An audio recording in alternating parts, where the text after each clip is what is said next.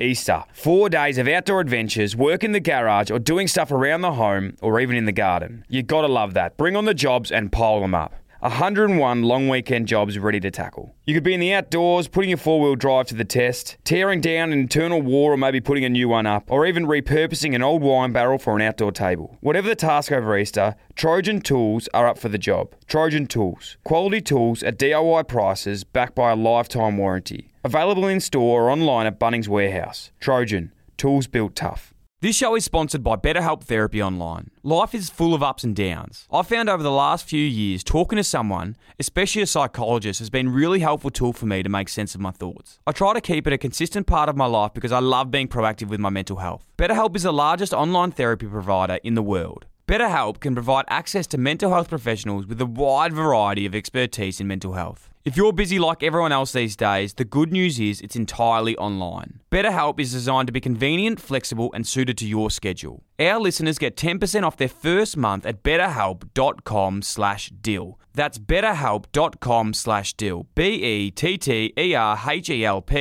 dot com slash deal. D-Y-L. maybe they know this about me, but I want them to really know this mm. about me. I don't get this stuff right. Uh, like I get it wrong more than I get it right. Like you know, I press the snooze button still. I don't drink the green smoothie in the morning. I you know get cross at my kids. I I don't get this stuff right all the time. And I think sometimes we put these people up, whether they're influencers or they're you know, spiritual leaders or whoever, and we just think we could never be like them. And they know so much, and if only we were like them. But I don't get this stuff right. Love I'm, that. I'm more than a work in progress. G'day, guys. Welcome back to the Dyl & Friends podcast. I am absolutely buzzing to deliver this chat to you and continue what's been a big, big start to the year. This week, I'm joined by the one and only Emma Murray. Emma's an accredited mindfulness and meditation teacher, NLP master practitioner, and clinical hypnotherapist with a bachelor degree in communications, majoring in psych. High performance mindfulness methodology, strategies, exercises, and daily practices help people to deliver best performance execution through advanced present moment awareness, improved emotional regulation, and enhanced focus sustainability. Emma is well known for the impact she's had in the AFL over the past decade, particularly with the Richmond Football Club. Emma's influence on the incredible success down at Punt Road cannot be underestimated, with a host of players commending her mindfulness methodologies and practices to the point where she's commonly referred to in the media as a secret weapon. Emma has a remarkable story to tell, both personally and professionally, that has led her to where she is today, and it was an absolute blessing to have her come in and share her journey. This chat had a massive impact on me. I absolutely loved it, and I hope you do too. But before we get into the show, I need to thank some absolute superstars for their ongoing love and support as Patreon IllyXX members. Charlie Hicks, Dylan Mitsopoulos, Lily Rosewall, Scott Davidson, Cooper Rice, Angus Benson, Carl Mould, Sasha Kenner, Mark Sheevan, Tom Daffy, Beth McClelland, and Tom Malikan. Thank you so much for your love and support. It means the world. See you in the Discord. Let's go. My name is Deborah, Dylan's mum. Welcome to the Dyl & Friends podcast. many ways, I've been waiting my whole life for this moment. Strength. I'm like, I run. She's like, everyone runs. I'm like, but does everyone go to the Olympics? They're sitting there meditating, going, "Oh my god, I think I'm meditating. How good is this? I'm meditating." It's like, I had a Wu Tang call. I was like, yo, Dylan, thanks for getting us in. Love it. Knuckle puck time. It's like, it's like Don't forget to subscribe and leave a review. Emma Murray, welcome to the Dyl & Friends podcast. Sorry, this is a sign I'd made up oh, for you. fantastic. Yeah, that's a Thank you. very good one. Um, welcome to the show. Thank you for having me. Emma, um, it's an honestly, it's an honour to have you. I've been a massive, massive fan of your work um, externally for a long time. Obviously, we've never worked together, um, but Brandon Ellis, I've had on the show as a close friend, Kane Lambert, who we're chatting off there, who is both um, a love of ours, uh, both those boys, and and they just speak so highly of the work that you've been able to do with them and. All the other athletes um, in their life, and, and not just sporting, but holistically in their life, I think you've had a massive, massive impact. So, thank you so much for coming on the show. Thanks for having me. Um, a little bit of an intro about yourself, I suppose. High performance mindfulness field, um, you're absolutely dominating in that at the moment, and I don't want to embarrass you, but obviously there's there's a lot of um, case studies of athletes and footy players that have worked with you in that field. Looking at that now, how does that feel? Do you think that it sits well? Is it something that you you think about often, or are you just taking it day by day? Well, I mean, that term, high performance mindfulness, that is a term, I guess, that I just sort of created because mindfulness isn't exactly what I do with these boys. Um, I learnt mindfulness very traditionally. Um, and when I started working with athletes, I felt um, really confused as how this practice that we call mindfulness, which is really about staying present and um, not attaching to the outcome and you know allowing yourself to sort of um, I guess relax or, or you know de-stress in that moment. I got I was always really confused how you can get into that state of relax relaxation, you know, when you're driving a car at 300k an hour or you're in the middle of the MCG. And I didn't even know if that was the right state to be in. So high performance mindfulness for me is taking the concept of being present and the concept of holding your attention and focus in the moment, yet also being able to bring your best strengths to that moment. So I think just through working with some really amazing people, I've learnt off them as much as they've learnt off me. And, and I like to say with my clients, I've sort of created this thing that stands up under pressure. And that's whether it's in the business world or the sports world or, you know, academia, that it stands up. So I don't feel like I've dominated it. I feel like me with these great people, with the Brandon Ellises and the Kane Lamberts and the Dusty Martins, that we've, you know, come up with this together. I'm, I'm so excited to, to unpack it all because just saying that now, that's it's everything I love. And I think we were chatting off air before, but you were talking about your previous history in being a, an athlete yourself. And we were both saying that, you know, when we were playing sport, we wish we had someone like you to teach us then. Do you think sometimes you, you are so relatable with all these athletes because you know all the feelings that they've had and probably the ones that aren't at the peak of their performance? You've been there? Oh, that is spot on. Like one of the first footballers I worked with was Dave Astbury. And, um, you know, Dave had had one injury after another injury he'd stood on the stingray in recovery. you know, it was like just one thing after the next. And I remember him walking one day and sitting down, and I just had to look at his eyes and go, I know what you're thinking. I know what you're feeling. I had that many injuries when I was an athlete. It went from one to another to the point where you get to, I don't even want to tell people I'm injured anymore because I'm yeah. embarrassed. I'm so in a state of shame that I can't, you know, crack two games in a row. And so I can, because I wasn't a great athlete, um, like, you know, I played under 21 national level, but I wasn't, you don't know my name because I wasn't, um, you know, a Liz Ellis or Sharelle McMahon.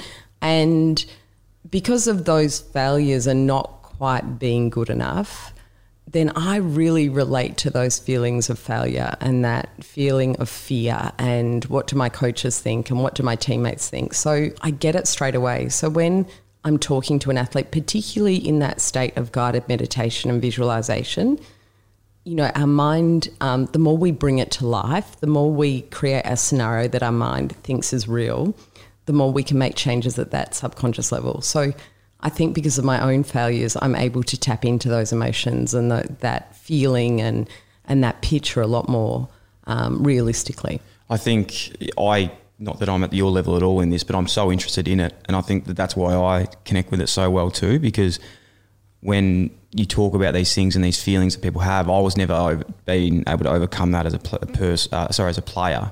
But I've used it probably in the next phase and reap the benefits there um, in terms of being able to everything I stuffed up as an athlete, I've just tried to use into my life, and I think they're so easy to just like you know we talk about sport, but it really we're just talking about life because it's it's both. Yeah, I mean a really big concept. Look, I've jumped straight into the podcast, and I'm mm. throwing in you know a big concept here, but this big concept that I share with athletes once they've been down the journey a little bit, not like session one, um, is that you know this concept of when we can sit in the energy of everything works out perfectly for me. Like this is all happening the way it's supposed to happen. You know, Will Pucovski, you've had ninth concussion. We don't know why, but your journey is supposed to look like this. And it's, you know, Scott McLaughlin and I talk about all the time that the script has been written. It's supposed to have the ups and downs and it's all on track when you sit in that space, the fear drops away. You know, the fear of why is this happening? And, you know, I'm never going to debut and this, you know, if only I didn't do this. when you sit in this energy that this is exactly what my journey is supposed to look like, I don't understand why, then, you know, it all i- is okay. And I look at my journey, which at the time as an athlete, oh my gosh, it was horrible. It was just all, it, all I remember of being an athlete was rejection and failure and injury.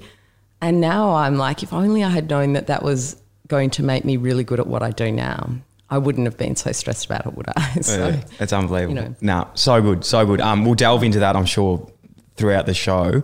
Um, I'd love to go back though into a bit of context in, in your journey, and as you said, there's things along the road that have got you to where you are now.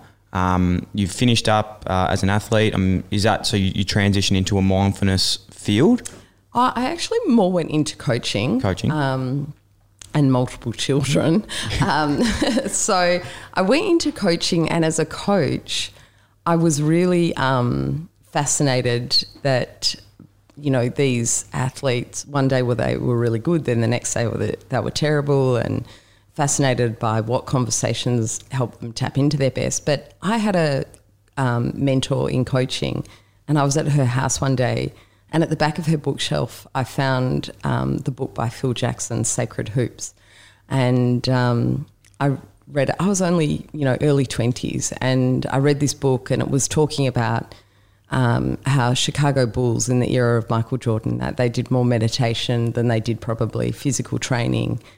And that then led me to go and study meditation. You know, everyone thought I was, you know, what, 20 year old? No one even knew the especially word back then. mindfulness Like, back then. yeah, you know, it's a it's a new thing Yeah, now. yeah, yeah, yeah. I mean, I took my mother to my first. Uh, like, I went, you know, I'm in this house with this like 90 year old woman learning this concept that I didn't even know what it was and dragged my mother along. And that just started me on a journey, um, all from that book. Yeah. That's incredible. So through that, obviously, there's a lot of time passes. You get involved with Richmond, and you're doing some work there. But I suppose if we go back to another Ben Crowe analogy, a crucible moment that happens with, within your family, if, if you're happy to talk about, because I suppose through that, it's it's probably set up a lot of you know your mission today and a lot of the way that you've sort of think and and, and work and your goals um, today uh, it transpired. Yeah. Um, you know, uh, after I had sort of studied the meditation, I went on to study a lot of other, other things and um, had started doing a little bit of work with athletes um, and other clients. But there was a moment, um, you know, beautiful summer's day, early 2016. And, um, you know, my son, I have four children, so he was a couple of weeks shy of his 14th birthday. He went to the beach with a group of friends and um, jumped off the pier. And he broke his C5, C6 vertebrae and sustained a spinal cord injury. So it left him quadriplegic with no feeling or movement from the chest or shoulders down. And, you know, that moment throws your entire family into a hurricane. It's, um, it's something that you cannot even put words around because with spinal cord injury, there is just so much to do. I, I remember this moment very clearly where I was taken into a, a little room with a, a doctor and a psychologist. I don't even know where my husband was. And they said to me, Emma, the, the grief of spinal cord injury is worse than death. It's going to stay with you for a lifetime. Um, this injury is going to cost you close to you know a million dollars a year, and it's not insured. And the reality is is that you know people with spinal cord injury they don't get out of hospital in less than a year because the people on the outside are just not ready. They don't have their house and carers and equipment and and you know it was in that moment that I really really remember thinking I need to you know bring my best to this moment. I need to stand up. I need to take action. And at that point, I was holding on to mindfulness like it was a lifeline. Like I was holding on to meditation and, and mindfulness. I, I remember when Will was in a coma in ICU and I did walking meditation up and down that hallway for the entire night.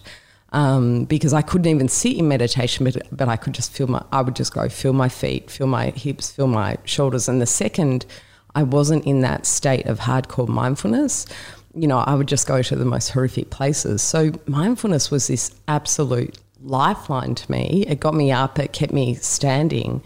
But now all of a sudden we needed, you know, a house renovated. We need carers. We needed to get Will out of hospital. And, um, you know, so from that, and at, the same time, I was going into Richmond Football Club. Um, I, I just sort of really started to, to have the opportunity to work there. Um, prior to that, I'd only worked with a couple of players. And, and so I would go into Richmond Football Club and I would start to see, you know, I'm trapped in this fear and, and this um, absolute shock and grief. And these 20 year olds, they're trapped in this fear of what if I'm not good enough? What if we fail again? We haven't won a premiership in 37 years, you know. We lost to North Melbourne in the elimination final, you know, just, and there's no measure on whose pain's worse or whose fear's worse. Like fear is fear and pain is pain. And, and I was just sort of observing all of this and and watching what worked for me and what worked for the boys. And this is where this high performance mindfulness came about, where it's not just about staying present. It's about being present, but then be, bringing your best despite the chaos, despite the pressure, despite the fear. And, um, you know, so yeah, that was the moment that for me, it really you know, a lot of people teach mindset, but I had to live mindset and teach mindset. Um, yeah, so it was it was full on. Oh, I can't imagine how how tough that would have been that period. But in saying that as well, like if you didn't have mindfulness at that stage and had been taught that, like how much harder it even would have been. And I suppose even with this, and I'm not sure if this is correct, but chatting to one of the boys, Will's mental toughness and mindfulness in that area as well. He was doing this while he was in hospital with you. Oh, you know, I don't know if it's a look. Will um, Will was a great athlete himself, and Will has taught me more about this space than anyone. You know, I remember in the early days. This is a kid who's just turned fourteen. He's lost the ability to move and feel from the chest and shoulders down. And um, when Will, you know, jumped into the water, he nearly drowned because as soon as you hit the, the sand, you're, you're, you're paralyzed. And, um, you know, he had a lot of nightmares in hospital and a lot of um, post traumatic stress in hospital. And he, I remember him telling me one time, I said, Will, you know, what do you do in that moment? He said, I just feel the pillow under my head and I feel the mattress and I feel the sheets and I just tell myself that I, it's okay, I'm in the hospital. And it's like, either you've been listening to me and I didn't realize, or you are just, you know, innately know how to do this. And because here's the thing this is this is my challenge with meditation and mindfulness in the world, particularly in sporting clubs and businesses. When we go and we go, I'm gonna we're gonna implement this mindfulness program. A lot of people are not looking for that. They're like, oh, I don't need that, and you know, I, I, I don't want that. When survival requires it, it, you grip onto it differently. So, what I say is that life is rugged for all of us. Like it, is, it is truly rugged. And you know, 2020 that's taken that level of ruggedness to another level. But for most of us, we're hanging out in this storm. So we go out each day, we get wet, we get you know drenched, we are pretty miserable. It's grey, it's cold. We come home, we wake up, we do it again the next day, and we do it over and over again for some of us, we have a moment where that storm gets upgraded to a hurricane in an instant. That was spinal cord injury for us, you know. And all of a sudden, when you're in a hurricane, you cannot do it day in, day out. You cannot get beaten around the head. And, you know, your survival requires you to get to the center of the hurricane, which is that stillness.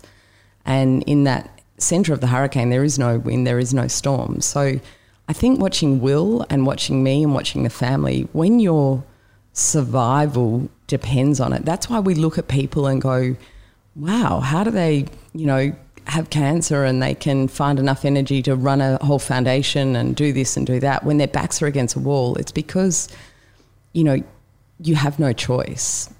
My worry, my my concern is for the people that live in this storm and it's not bad enough to change, but they're certainly not really comfortable. Comfortable. Yeah but it's not bad enough to find that stillness in that centre. I can't agree more. And we were chatting off air before about you know my sort of journey in that space as well. And sometimes when things get forced, obviously there's different scales of how se- severe they are, but it's nearly sometimes it just simplifies things in what's really important and what you need to do to get through that that that moment.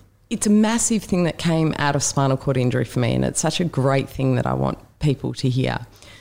When you are the mother of a kid with a spinal cord injury, who is going to judge you? Like, who's really going to say she didn't bring brownies to the school fete? You know, it's like no, it's like that's Yeah. okay. You know, Yeah. you don't have to do that. Um, if I turn up to school, drop off in slippers, and that's okay. You know, she's got that going on. If if I, you know, don't come to a dinner or I pull out the last minute, no one is judging me.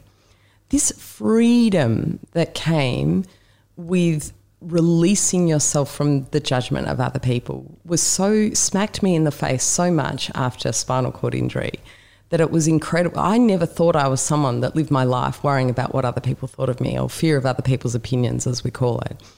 Um, but when it's taken away, oh my gosh, it's like how much of my life is ruled by I should do this, I have to do that, I better do this. What if they think this? What if I don't do that?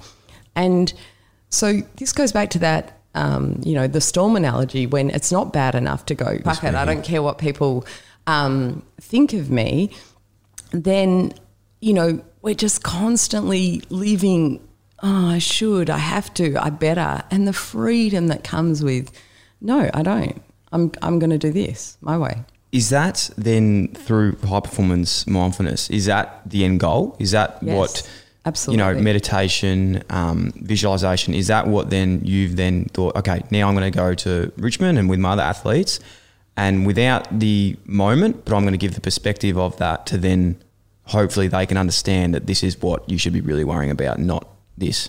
Well, we get told a lot by what you should do. Like, stop worrying about other people. Like, just, you know, don't worry about them. And, you know, uh, don't worry about losing and just relax when you kick um, for goal in front of 100,000 people. So we get told a lot of what to do, but we don't often get told how to do it. And so high performance mindfulness is really about recognizing that we are wired at a biological level to go to the bad, to go to the dangerous. Like, if I could give one piece of information to everyone, it's like your mind is wired to look at the shit and to replay the shit and to jump into, you know, the future and worry about what's going to happen. That is a survival wiring. It's not because you're weak. It's not because you have a mental illness. It's not because you're, you know, struggling. Your mind is wired to go there. And once we actually know that and then learn how to catch that, so get really good at knowing, well, what does it look like for me and feel like for me when I go to that stuff? Like I can tell you, I'm go very victim orientated, you know, poor me. That's my choice of, you know, we call it our B game. Mm-hmm. That's that's where I go. I go whingy, poor me, I don't have enough time, so much to do. I know that clearly knowing that, I then have half a chance of grabbing that, catching that, and then shifting out of it. But if you tell me, Emma, you know, stop complaining, don't be a victim, that makes me go into that more, right? Mm-hmm. But I have to actually have tools to know, well, how do I do that? All right, well, I can go to my breath. What the breath does is it cuts off that, you know, it changes the message going up to my mind. So now once I use that breath, now my mind is not in that danger, danger, danger mode so much. Okay, now that I've used that breath, what do I do now? I accept that, yeah, I do have a lot on and I, I drop into this acceptance. Once I've dropped into this acceptance, then I can actually look at, well, how do I want to bring my best to this moment? So there's a step by step process of teaching these boys. And I, as I said right in the start, like they've taught me as much as I've taught them. Dusty Martin, you know, I remember clearly him really saying to me how much better he feels when he accepts, you know, the the struggle or the challenge or the fear, and he accepts that he can't always be a superstar, and he accepts that he might not go, you know, make it right. So then we really delved into acceptance. Let's look at it. How do we sit in it? What does that feel like? Do we breathe into it? Do we do it with our body? Do we do it with our mind? So now we bring in the step of acceptance. And so it's actually knowing how to get from that state into a state that enables you to bring your best. It's not someone just saying, I'll be mindful, you know, just suck it up and don't worry about it. It's actually knowing, well, yes, it's normal to be in that state, and how do I shift it? Incredible. I want to start with one point though that really just resonated with me. You said about mindfulness and your B game. So is, is that just ref- uh, your analogies here? But A game, B game, B game is when you're not in your prime. I'm assuming. So you were saying then like you can because I fall into that trap too. It's like I'm tired. Why me? You know I don't have enough time. But I've found, and I hope this is correct. Um, Are you nervous? I am a little Yeah. bit. But when you practice mindfulness and you've got strategies in place, like you said, whether it's your breath or a trigger word or whatever that is, you're still going to have those B game moments. But if you've got those triggers, you just snap out of it quicker. What we're talking about, so if we look at Richmond Football Club 2016, you know, the last game we lose by 100 points, we're 13th on the ladder. Um, you know, the Not whole, eight. No. Not eight. and uh, you know the the public are calling for the board to be sacked, the coach, the captain, rebuild the whole thing. So from 16 to 2017, they didn't do any of that. But what they did was using that A game B game analogy. Well, let's how do we get more players in their A game quicker for longer? That's your gains, right? It's like if you can get be in your A game quicker and longer than you were the moment before, then that's where you find these performance gains. You don't have to get fitter, stronger, um, you know, do more practice. Most of these athletes, they're doing all the work. They are, you know, as fit as each other, as strong as each other. They've got their skills in place. Now we have to, as you say, get into that state, you know, quicker and longer. And that's where you uncover, you know, 13th to premiers in one year. Now, that wasn't just my work. They have, you know, an incredible leadership consultant. We know about Dimma and, um, you know, Trent's journey. And so the whole lot of that created an environment which enabled these boys to stay in their A game for longer. is I've been at a club, two clubs before, and we've had the same things. Okay, you know, we've had mindfulness coaches, we've had all these other things, but they haven't necessarily worked like your program and Richmond's program did. Do you know why that would be? I have a theory. A theory, why. yeah, because it'd be hard because you haven't not worked, so you don't know what doesn't. I Yeah. suppose. Well, yeah, no, I, I, I have been in places where it hasn't Okay. worked, so I can see when it works and it doesn't work. And um, there are a few things. One, um, we had a coach who made a decision to really embrace it. So. What we see in a lot of places is the coach, the administration, the, the leadership. It's like we're all fine. Like we're look at this. We're the captain. We're the coach. We run the club, so we've clearly got our stuff together. If you could go and fix them down there, that would be really good. Yep. Um, but that wasn't how it worked at Richmond. So Dimmer and Koch, they embrace it, and so it, it comes from the top down. That's that's the first thing. The second thing is, and this is the piece of gold, I think, what Richmond did better than any other place I've ever seen, like any other workplace I've ever seen, is they bring it, they have the courage to bring it into everything, every conversation, every review, every training session, every weights program. It fundamentally has this language around A game and B game and what we can control. They change the way they review from just reviewing. You can't say to someone, so this whole concept of um, performance mindfulness is that we all we can bring to the moment is our best. And we what we talk about is best executing in the moment. When we best execute a moment and when you accept that that's the best that you can bring then great. That's not how it works in sport we you players bring your best and then the coach gets out the stat sheet and goes well your best wasn't good enough so could you do more please? And so then that is, produces a lot of anxiety because it's like i don't know how to how do i do that? Motorsport is a classic for this when you have a driver who um, you know they make a mistake on a corner. So next corner they will always talk about i got to make up ground well, how the fuck do you do that? Like, if you, you know, it's like I, I would have that many fights with Scott McLaughlin mm. going, your best is your best. And if you've got, you know, a bit of time in your back pocket, then clearly you're not bringing your best. So if you let go of that corner and then you just concentrate on bringing your best to this corner, but that's not what they do. They hold on to that mistake they made, they overdrive, and then they put their car into the wall. Essentially, what Richmond have done is they had the courage to let go of stats and um, outcomes and focus on execution of the process. And and going there, there were games that we lost, and you go, well, that was best execution. So great, you know. I think it was. Um, uh, I feel like our backs have been against the wall against Geelong in a few finals, but not the most recent one. 2018, 18, 19, 17, yeah. one of Yeah. them.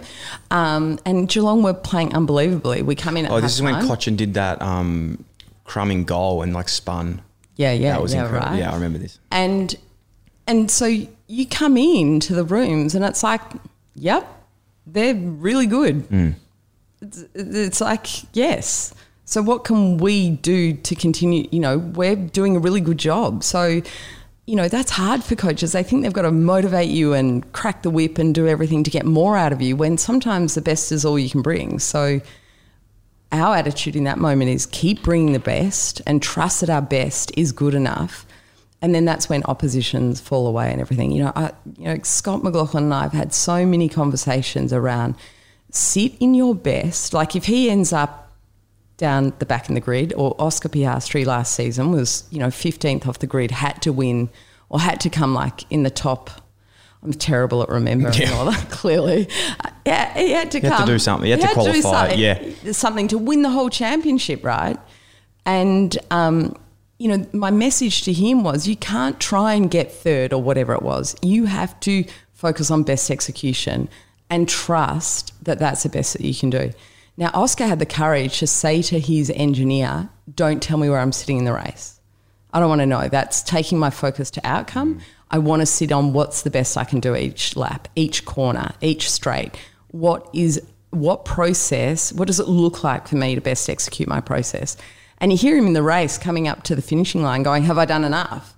Because he was so committed to just sitting on best execution, knowing that the result would take care of themselves. And Richmond lived that in every part of their club where other people, when the- the going's good, yes, we're mindful and it's all about doing your best. When we lose, we give you a kick up the ass and tell you you were not good enough and you need to do better. So, yeah, that's a lot. That's a really long answer. No, it, it makes question. complete sense. And honestly, that's I was probably not knowing the answer, but I know exactly where you're coming from because I have been at places that is exactly that. You know, it's so easy to do things when things are going well. And you know, I answer those questions really long-windedly because I I want anyone to hear this message because it doesn't matter if you are a tradie or you're in the workplace or you play local footy or local golf. When you start stepping out of this ridiculous focus on outcomes. I got to get that promotion. I have to do this. What if I don't do that? And you drop out of that fear of failure and you step into what does it look like for me to do my best in this moment and and what does it look like for me to best execute this conversation you know this swing on this golf club doesn't matter what level you are when you do that oh gosh it can be so freeing Easter. Four days of outdoor adventures, work in the garage, or doing stuff around the home, or even in the garden. You gotta love that. Bring on the jobs and pile them up. 101 long weekend jobs ready to tackle. You could be in the outdoors, putting your four wheel drive to the test, tearing down an internal wall, or maybe putting a new one up, or even repurposing an old wine barrel for an outdoor table. Whatever the task over Easter, Trojan Tools are up for the job. Trojan Tools. Quality tools at DIY prices backed by a lifetime warranty. Available in store or online at Bunnings Warehouse. Trojan. Tools built tough. This show is sponsored by BetterHelp Therapy Online. Life is full of ups and downs. I've found over the last few years, talking to someone, especially a psychologist, has been a really helpful tool for me to make sense of my thoughts. I try to keep it a consistent part of my life because I love being proactive with my mental health. BetterHelp is the largest online therapy provider in the world. BetterHelp can provide access to mental health professionals with a wide variety of expertise in mental health. If you're busy like everyone else these days, the good news is it's entirely online. BetterHelp is designed to be convenient, flexible, and suited to your schedule. Our listeners get 10% off their first month at betterhelp.com slash dyl. That's betterhelp.com slash. E B-E-T-T-E-R-H-E-L-P dot com slash dyl. D-Y-L.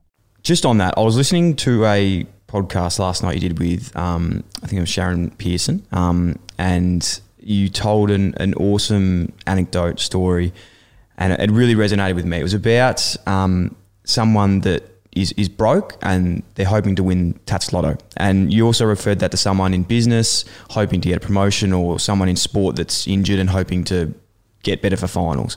And it really resonated with me with the way you explained it because after that, I just it was like a fresh breath of air and it really simplified things. Yeah, I use this one with my athletes a lot, particularly athletes who um, perhaps have coming back from injury or they um, are playing their first AFL game or they're moving from VFL to AFL. So here's the analogy. When um, imagine that you really um, need money and you buy a Tattslotto ticket and you're waiting for the numbers of that Tattslotto ticket. You are waiting, just hoping and wishing and praying that you get those numbers. And that hoping and wishing and praying is laced with this incredible level of fear. It's really like, oh my God, because what if I don't get, if I don't win this Tattslotto, I can't pay my rent. If I don't win this Tattslotto, you know, I, I can't eat, eat food, you know, put a meal on the table. Now imagine if you bought that same Tattslotto ticket and someone tapped you on the shoulder and they said, you know what, you're going to win. The, I, I work for Tattslotto. I've seen the numbers. They come up. Your numbers come up. You're going to win. You don't have to worry about it. Now, waiting for those numbers, you're sitting in this energy of how good is this? This is amazing. Like everything's great. Everything's going to be okay. And we think in life when we talk about thinking positively, so many athletes go into a race or a competition or a game or you go into a business meeting hoping, wishing, praying it goes the way that you want to go. And you're thinking because you're not thinking negatively that it's okay. So you're like, oh, I really want this to go well. I hope this goes well. Oh my gosh, it's you know, I'm, I'm really excited. No, you're not excited. You're terrified. Yeah. You know, you are sitting in a state of fear. Hoping, wishing, praying is sitting in a fa- st- state of fear.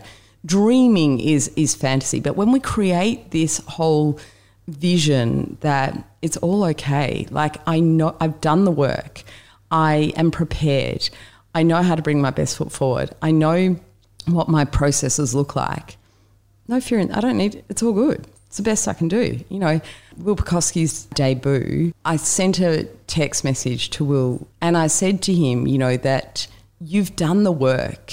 You know that your processes stand up. You know that you are ready for this you know that there is no ball that you will face or situation that you'll face that you haven't faced before. So you sit in an energy of everything's going to be okay because I'm ready. I've done the work. There is no fear in that. There is no fear in that debut because all you need to do is bring your best and you have solid processes around bringing your best. Simple as that. With I suppose Will because it's a it's a massive story um, and incredible story at the moment. He's been through such a you know really challenging journey with, with concussion and, and everything that would go. There'd be more things that we would don't know about that's, that's in that story and what he's had to deal with.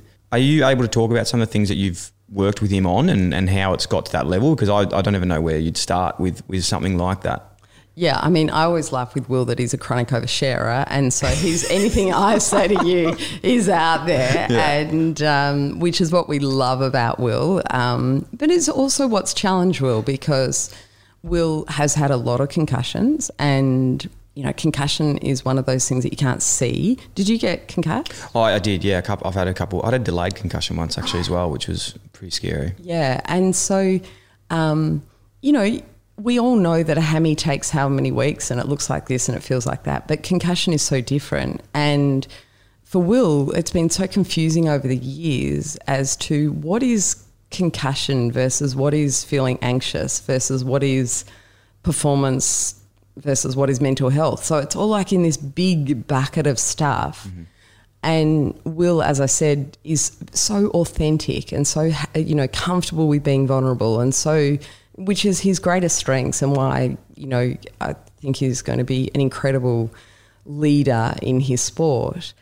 Um, but for a long time, Will didn't actually know what are these feelings, what are these things that are, are going on for me. And um, when I started working with Will, it was really, you know, unpicking all of that. What what is normal? What does it normally feel like for someone on a cricket field? What's normal anxiety versus not normal versus concussion? So there's a whole lot of stuff in there. And he's just worked through it and now has a really good understanding of what his mind is doing, what processes help his mind, and once you get that clarity, but you got to do the work, right? We a lot of people are happy to do the work in the gym with their body, and they're happy to listen to a couple of podcasters, but you podcasts, but you've got to do the work. You've got to get some practices in your life, and we started with Will breathing practice. Meditation was too full on for him, so we we went back to a breathing practice, and we got his breath under control. Then we got his visualization working. Then we got his routines in place. You've got to do the work. Can we talk through those steps and I suppose some of those strategies because they're that it's so true when you said that. Like we'll go into the gym and get bigger and you can see results straight away, but with mindset, it's hard to see results straight away. I suppose it's repetition, it's building all these things.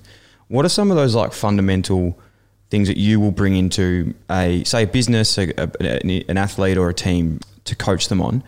There's breathing, mindfulness, meditation. What do those what are those like subcategories and what do they look like? The first thing that you have to do is you actually have to work on your self awareness.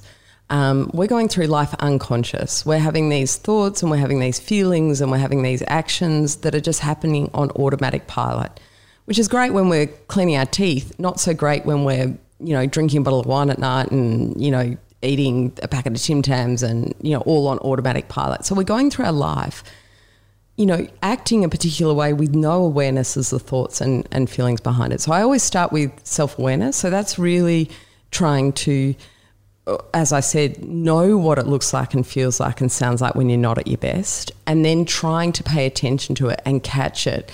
And, and that's where we start. So we start with knowing what my not great looks like and what my best looks like. And then we go about little exercises around paying attention to that.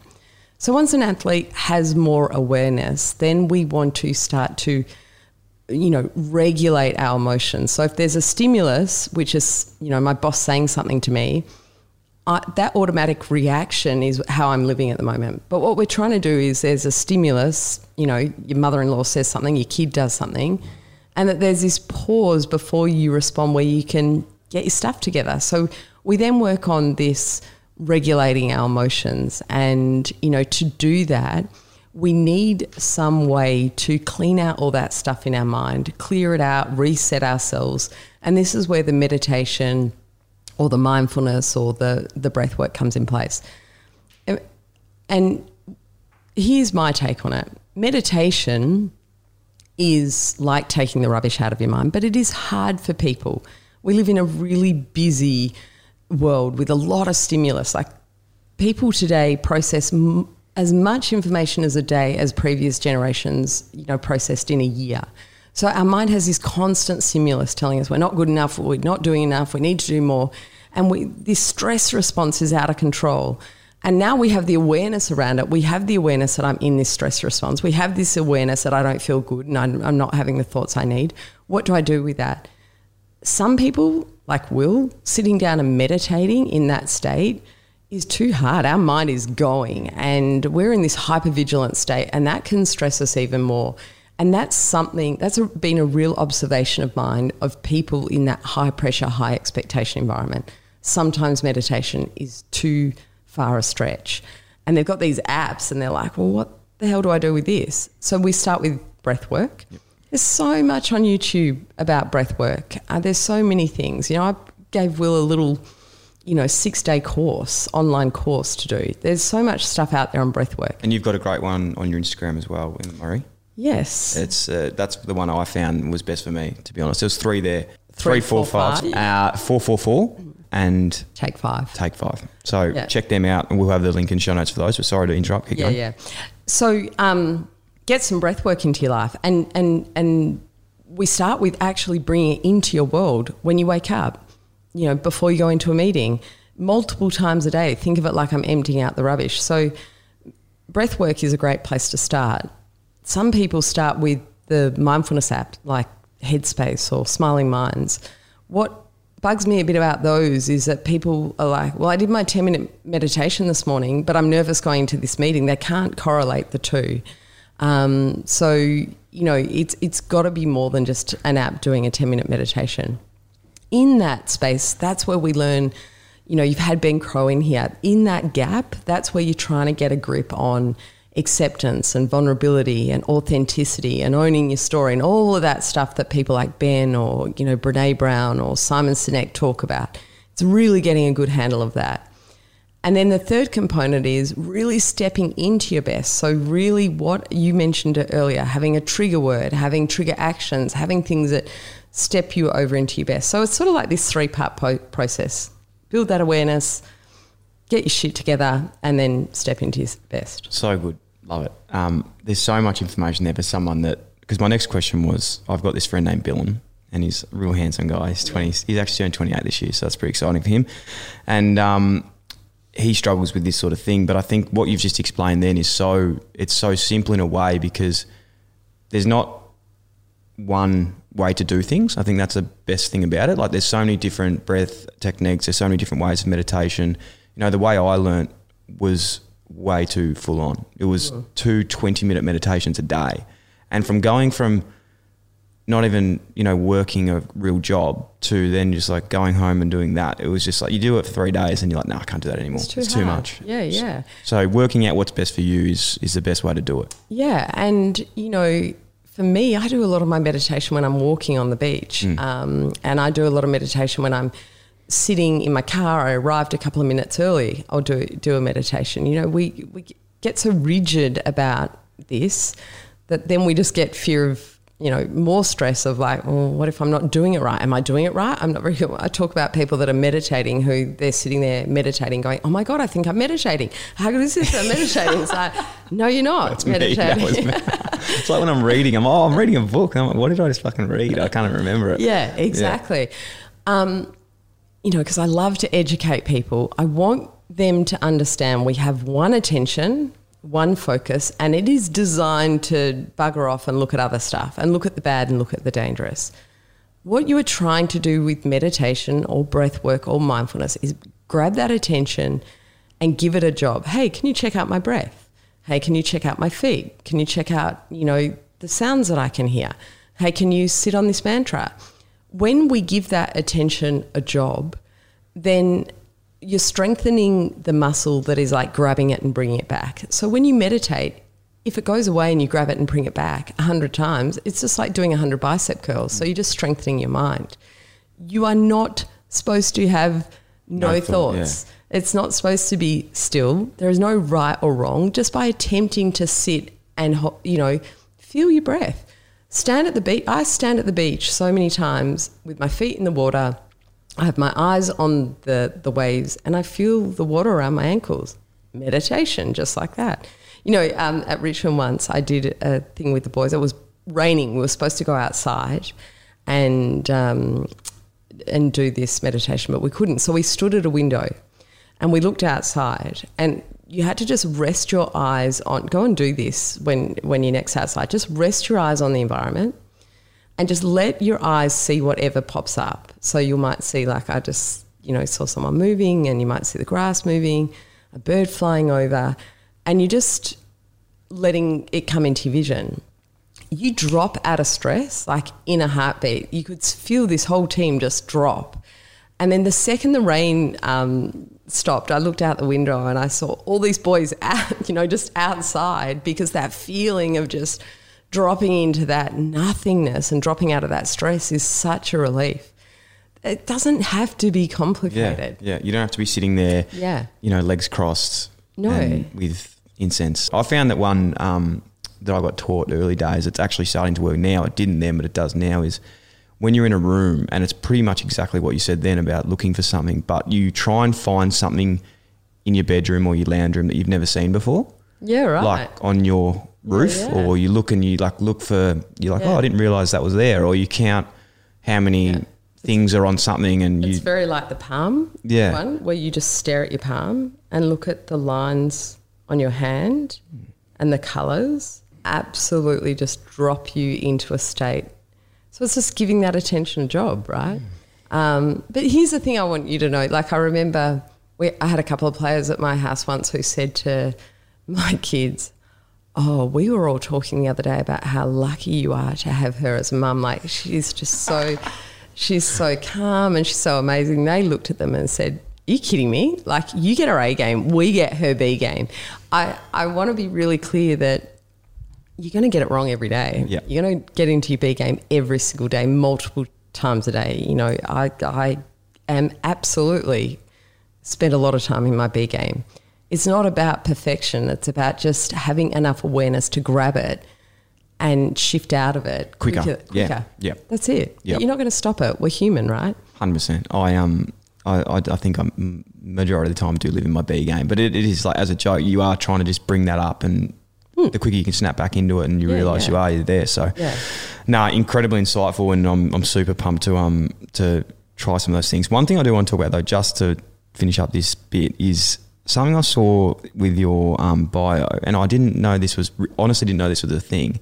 I experienced this at a Mad Monday once. We got a hypnotist in, and I had a few brown cordials, and they this guy tried to hypnotize me. I ended up just passing out. But you do this for elite sports people. How does that how does it work? Is that You actually know, driving here, I thought, I bet he's going to ask me about hypnosis. And I, I, I'm going to have to tell him I don't turn them into chickens. okay? Um, well, that's good. You know, there's a very fine line between meditation and, um, you know, being hypnotized. So, um, you know, yes, I learnt, uh, I am qualified clinical hypnotherapist. So, because of how we've been raised and our experiences, and, you know, your B game's different to my B game. And we can have self awareness of that B game and we can catch ourselves and shift out of it. But the more we can tidy up that B game, the less it's going to pull at us. So an athlete who's, you know, had a lot of hamstrings, for instance. So I first started working with Dylan Grimes when he had constant hamstrings. So his B game is like, what if my hammy goes? What if my hammy goes? You know, so whenever he, and that is at a subconscious level. That's not him consciously walking around thinking about it. If you said to Dylan Grimes, how's your hammy? It's great. I feel awesome. I've done the rehab. Everything's great his subconscious mind, which it, the role of the subconscious mind is to keep us safe, is to protect us. It is going, no, your hammy's not great. Every time you've gone on a lead and you've, you know, taken a stride, it's gone. I'm not going to let you do that. And so that B game, as much as we can recognize it and shift it out and shift out of it, when we're trying to be elite, there are things in there that keep us stuck in there that we don't even know. They're at a subconscious level. So, what when you hypnotize someone, it is very the same process of putting them into meditation, but you're just using your words slightly different so that their conscious mind drifts away and you're talking straight to the subconscious mind. And so when you talk straight to the subconscious mind, you're literally saying, "Hey, it's all, it's okay. The hamstring is healed. This is why the hamstring's healed. You don't have to worry about it anymore. Thanks. You've done a really good job of stopping him from, you know, striding out. But it's okay. It's safe for him to do that now." And then you will see pretty quickly ridiculous results. Unbelievable. Mm. So cool. Um, I, I can totally understand that as well. Like back when I was playing, I had a calf, like a lot of calf injuries, Mm, Same. and it's a lot of the thing of the thing is like you nearly become the calf injury. You nearly become your injury, like in yourself. You know, people always asking you about it. You pretend it's not there, but subconsciously it is. Um, Absolutely. that's that's really cool. I'm definitely going to look more into that. Emma Murray, um, you've been incredible. I just want to talk one more thing about, um, I suppose your business venture you're on now. Is it? I don't know. Is it a bench? Is it a business venture? Is it more your holistic brand? I suppose high performance um, stuff. Like, what's your goals with that, and what's your goals moving forward? Yeah, when uh, part of my journey, I went and learnt mindfulness, you know, with hardcore monks and whatever else. And and one of the things that they stress is that you have a responsibility to go out and share, you know, mindfulness. And the more you share it with other people, so hopefully with your listeners, the more that they are going to start acting mindfully, then they can share it with their family and whatnot. So I, I do am driven very much by you know spreading the word of mindfulness. And yes, I talk about high performance mindfulness, but it's still got its roots in in mindfulness. So you know on Instagram at the moment, um, you know I'm doing a 21 day daily habit where I'm giving people the high performance habits that I see work. A, a little video each day. That's at at high performance mindfulness. Now that you don't have to register, you don't have to pay. It's just get on there. That information will always be sitting on there. Definitely get on there. I'm just to jump in. I'm on that 21 um, day reset challenge. It's actually pretty tough. There's a few that I'm really Yeah. I've implemented, but a few I've really struggled with. What have you Um, struggled with? Catch the crap obviously was a good one at the start. Writing down the breath one I hadn't done before. Okay. So How that are was- you going with your breath? Like seriously, yesterday helped me so much. Yeah. And it's it's one of those things though for me. Like we are talking about before, and we've brought it up, and I hope this sticks because it's the biggest thing for mindfulness for me is you do it once a day, maybe, and you forget, but then the next day you do it again, and then you remember. So like the more times I do it, I think I'm just going to keep remembering Yeah. to do it. So it's like you Absolutely. catch yourself out quicker, but I know it actually does work. Like It's, phenomenal, isn't it? and even the, the biggest part about that that you said was um, I know now, and I didn't know this before you were talking about it, but I know now, and I thought back to all the times when I'm really stressed and anxious. I get my shoulders up really high, like I've just sit like this. Mm. yeah.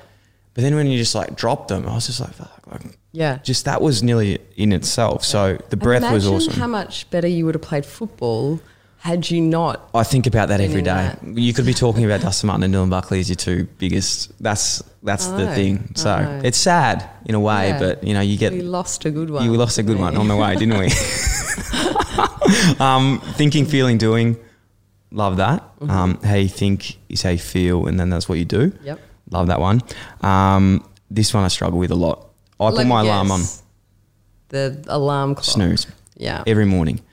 I put my alarm on, say I had to be here this morning. I'll put it on like an hour before I have to get up. So I always like to wake up, then lay for 15, snooze, think about sort of my day. But I think sometimes when I go to the gym really early and I just have to get up and go, I feel so much better. Yeah. So that's one And- that and I'm. Did you hear the signs behind that around the sleep cycles?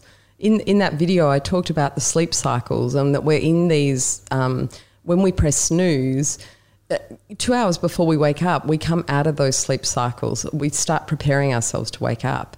And so when you press snooze, you go back into Yes. the sleep cycle. And you feel worse when And you, get feel up. Worse. Yeah. So you, when you get up, Yes. and then you tell yourself, "Oh, I need more sleep because I feel so crap." No, you just needed to get up instead of press the snooze button however many times. 100%. And do you be honest? Do you scroll? Do you get on? your- Yes, Yeah. I do. So that was my next one. That's the worst thing I do. So I snooze and I scroll. Yeah. So a big part of this challenge that you've put out I'm a is snoozer and scroller. you are, yeah, I, yeah. you were, well, you're transitioning. yeah. yeah, like me. Yeah. I think that's the biggest thing is like being an alcoholic. Yeah. It's um, it's hard. it is it is seriously because you get up and the first thing you do is it's habit. It's just like a bat, which this is, but resetting challenges, resetting habits. How much have you convinced yourself that you need to scroll? Like I'm like, I need to read the paper. Get- no, but I just go, well, what if this person needs to talk to me and they've sent me a message on Instagram? Like, what if they, what if someone's on my send, like they've sent me this photo and, but you don't even think that, you just think that you have to Yeah. sort of thing. So again, that's a big one. They're my two, probably the hardest thing for me and my goals is to just, when my alarm goes off, get up and then write your intentions down or think Yeah. your intentions for the day before you get on the phone. Yeah. Um, and win the morning obviously is a big one. I've always been a massive winner of that. Like I think that when I get up in the morning before seven or before at least seven thirty, um, I just feel you've already ticked a box of Yeah. the day. Furthering on that, this is some advice for you. Okay. Thank you. Now I'm teaching you today. Oh, good. I watched this video once on making your bed. Oh yeah. Have you seen? No, you'd know already about this. But about it. well, Yeah. were- I'll, I'll leave this video in the show notes. But it was about this guy in the army, Yep. and he's saying, you know, he was like a marine and did all these things, and he says the one thing I do every morning is I make my bed Yeah. because no matter how bad my day is, no matter how good my day is, and if I've accomplished nothing, at least I come home to a made bed, and you start your day off with ticking one box. Yeah. Do you want quickly the science around that? Please give it to me. So um, I make my bed, right? And so when I make my bed, that gives me, I think to myself, well, good, well done, I made my bed. And then that makes me feel like, you know, I've accomplished something. So I feel a bit light, I feel a bit energized, you know, I feel like, so the mental, the neural net that I'm running in my mind is one of, I, I'm in control, I can do this. I, I know how, I'm the master of my day. And that feels a particular way, and off we go. We take that energy into our day. That is not what happens for humans. We wake up, we hit that snooze. Already at a subconscious level, we're like, mm, we're lazy. yeah. We're, ugh, you know, I wasn't going to do that. God, I'm just, I haven't had enough sleep. Then we scroll, and we're like, oh God, you know, I don't look as good in bikinis as that person. I'm, you know, I don't own that car. I'm, you know, oh, I've got to do this email And that is the neural net we start running. We start running what I call a B game loop. We're stuck in this B game loop and we go into our day in this B game loop. So something as simple as you know, making your bed, or something as simple as getting out of bed when you press the snooze uh, and not pressing the snooze button. You know what? Feel your feet on the floor. Just set that as your goal. I'm going to get, I'm going to, as soon as the alarm goes off, I'm going to sit up, I'm going to feel my feet on the floor and take a breath. Already your mind goes, well done. Good job. You're in control. You set yourself the intention of putting your feet on the floor and you did that. Well done. Oh, but no, we think I need to do 20 minutes of meditation before I can remotely claim that I'm, you know, in control of my mindset. No, you don't. Do something very simple and and you know, there's BJ Fogg calls it tiny habits. Do a tiny habit, and this tiny habit on top, on top of another tiny habit will start to shift, you know, how you think and how you feel and what you start to do. Absolutely love it. Um, the the reset challenge again is on your Instagram page. Yeah, yeah. You know, the whole concept of this high performance mindfulness, you know, hopefully soon there will be an actual framework that you can do as like an online course. Yeah. Um, when it happens. when it happens. It's not right here, right now. That doesn't exist. Yes, yes, yes. It will. But, but you know, my intention is that, yeah. I'm sure it will happen, and I'm sure it's going to be. Well, I'll be the first signer upper of that um, that course. What's something not many people know about you? Maybe they know this about me, but I want them to really know this Mm. about me. I don't get this stuff right. Uh, like, I get it wrong more than I get it right. Like, you know, I press the snooze button still. I don't drink the green smoothie in the morning. I, you know, get cross at my kids. I, I don't get this stuff right all the time. And I think sometimes we put these people up, whether they're influencers or they're, you know, spiritual leaders or whoever, and we just think we could never be like them. And they know so much, and if only we were like them. But, you know, I don't get this stuff right.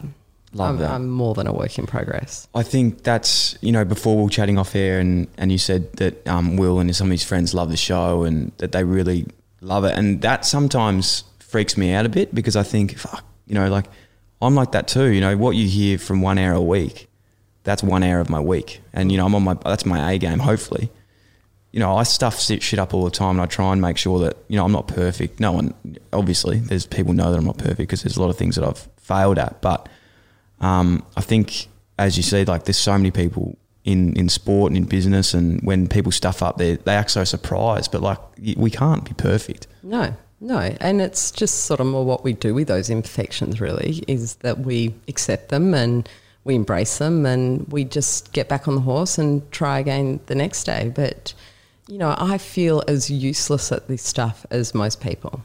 Yes, but I think that that you not that you would ever sell yourself short, and you're not at all. But I think the best thing that you do is that you just keep going, Yeah. and that separates people. I think it's not the fact that you do it; it's that you just keep going. Yeah. Um, it's grit. It's that book. Um, Oh, yeah. I'm reading that book at the moment. Yeah, yeah. Um, and that's, I think that's like the biggest thing that I've learned in the last sort of even three months is grit is probably the one thing that separates normal and successful people because everyone can do what we're doing. Um, probably more, everyone can do what you're doing, but you keep doing it Mm. and you don't let it wave. Yeah, yeah. I honestly cannot thank you enough um, for your time today. I've learned so much. I know that people have learned so much today. Well, I've learnt that you and I would have been amazing athletes. if only we if had only- you back then. Jeez, they- I feel if they've if we've solved one thing today, it's the sad point that there could have been another Gary Ablett, Yeah. Dustin Martin Yeah. running around. Yeah. But at least we're here for someone else. See, the good thing is there's Yeah. a person listening now that might have been the next us. That's right. But now they're going to be the next Gary Ablett. So very exciting. Emma, just to finish, is there anything else? What are your goals? I'd love to know this because I feel like you've got some very cool things happening. Um, is there anything that you're looking forward to for 2021? I know you're not big on setting New Year's resolutions. This is why we're forming habits again.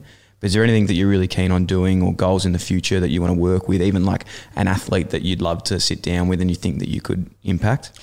Yeah, you know, it sounds a bit lame, but I, um, you know, if you look at the athletes that I work with, it's because they've got some sort of story. You know, Will with his concussion, Scott blew up in, you know, lost the unlosable championship. You know, I love learning off other athletes. I love learning off people that are struggling. So I never know what the year's going to bring me, who's going to contact me, who's going to reach out to me. Um, but it's always someone exciting. Um, you know, and I let that stuff just Come. come. And when it comes, I know that if um, I'm going to learn as much off them as they're going to learn off me. And oh, I'm so blessed. I just, um, I get to work with incredible people who are in the arena doing the hard work. Can we remember that next time we scream at a Yeah. television or we make a stupid comment? These people are living it. You think you got fear of failure? You think you've got, you know, fear of other people's opinion?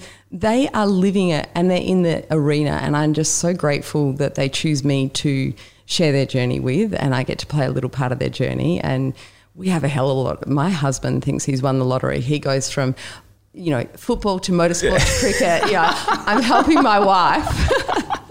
That's so good. We don't leave the house for the weekend just watching one thing after another, and he's got to be, you know, he'll he's supporting me all the way with that one. So That's so uh, good. Yeah, no, I just hope that um, you know I'm keep in a position where I can help others and keep learning off my son and his friends, and you know we we've got good kids coming through, and it's all good. So cool. Um, you said you're blessed and, and grateful. I'm so much more blessed and grateful to have you in. As I said, I've learned so much, um, not just about sport, but life. And um, yeah, it's been incredible. So best of luck. I look forward to following your journey. Thank Hope you. that we can remain friends and um, look forward to the next time. All right, let's go meditate. Hey. Yes. If that wasn't enough for you and you want even more, you're in luck. Dyl & Friends is now on Patreon. Dyl & Best Friends. An exclusive loyalty subscription featuring the debrief podcast of each episode and bonus Q&As from Patreon members like this. Do you have a favourite motto or quote that you like to, to live by? Does something stick out to you? Yeah, I was only sharing this with my daughter the other day. That's not my shit. I say it all the time. That's not my shit. That's their shit. It's not my shit. Yeah. I'm not taking it on. And there's plenty more where that came from. If you'd like to learn more, you can head to patreon.com forward slash Dyl & Friends, or you can head to the link in the show notes. Thanks for listening to the Dyl & Friends podcast. If you like the show, it'd be a massive help if you could like, follow, rate, leave a review, or even share with your friends. The show is produced by myself and Sam Bonza. Damon Jackman from Creative Edge Films is responsible for audio and visual production. The show is recorded at the Dyl & Friends studio in Melbourne, Australia. If you'd like to get in touch or suggest a guest or advertise with the Dyl & Friends podcast, please email us at inquiries at dylandfriends.com. Thanks so much for tuning in. Easter. Four days of outdoor adventures, work in the garage, or doing stuff around the home, or even in the garden. You gotta love that. Bring on the jobs and pile them up. 101 long weekend jobs ready to tackle. You could be in the outdoors, putting your four wheel drive to the test, tearing down an internal wall or maybe putting a new one up, or even repurposing an old wine barrel for an outdoor table. Whatever the task over Easter, Trojan Tools are up for the job. Trojan Tools. Quality tools at DIY prices backed by a lifetime warranty. Available in store or online at Bunnings Warehouse. Trojan. Tools built tough.